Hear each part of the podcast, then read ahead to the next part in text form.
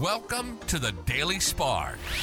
A quick flash of inspiration as you dare to shine. Here's your host, Pamela Gear.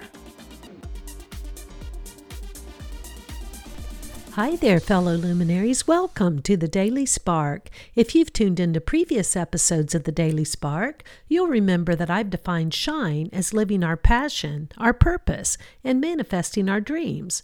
Join me as we learn to shine together. Today's episode's called The Power of Allowing. When I started this new year, I chose as my word of the year the word allowing. I found that there's truly a time and a place for taking action, for pushing through as we make positive changes in our life, but there's also a time and place for allowing. According to Raphael Zernoff, life works in a very simple way. Resist it less and allow it to unfold the way it wants. Use your power of allowing.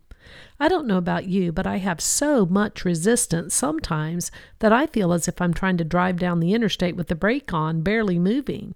If I can allow, get out of my own way, and be more at peace with what is, sometimes things just flow. I decided to look up the definition of allow. Overall, allow involves the act of authorizing or permitting something to occur.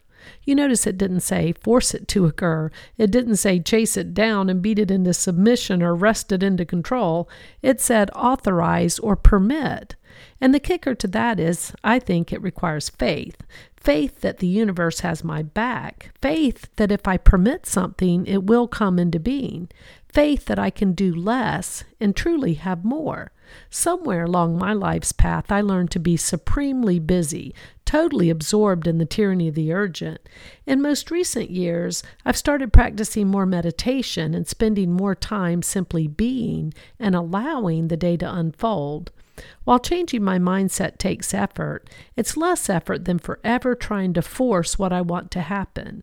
So I'm going to keep discovering what it means to allow and the power of allowing, because I have an idea that if I allow more, I'll most certainly shine so much brighter.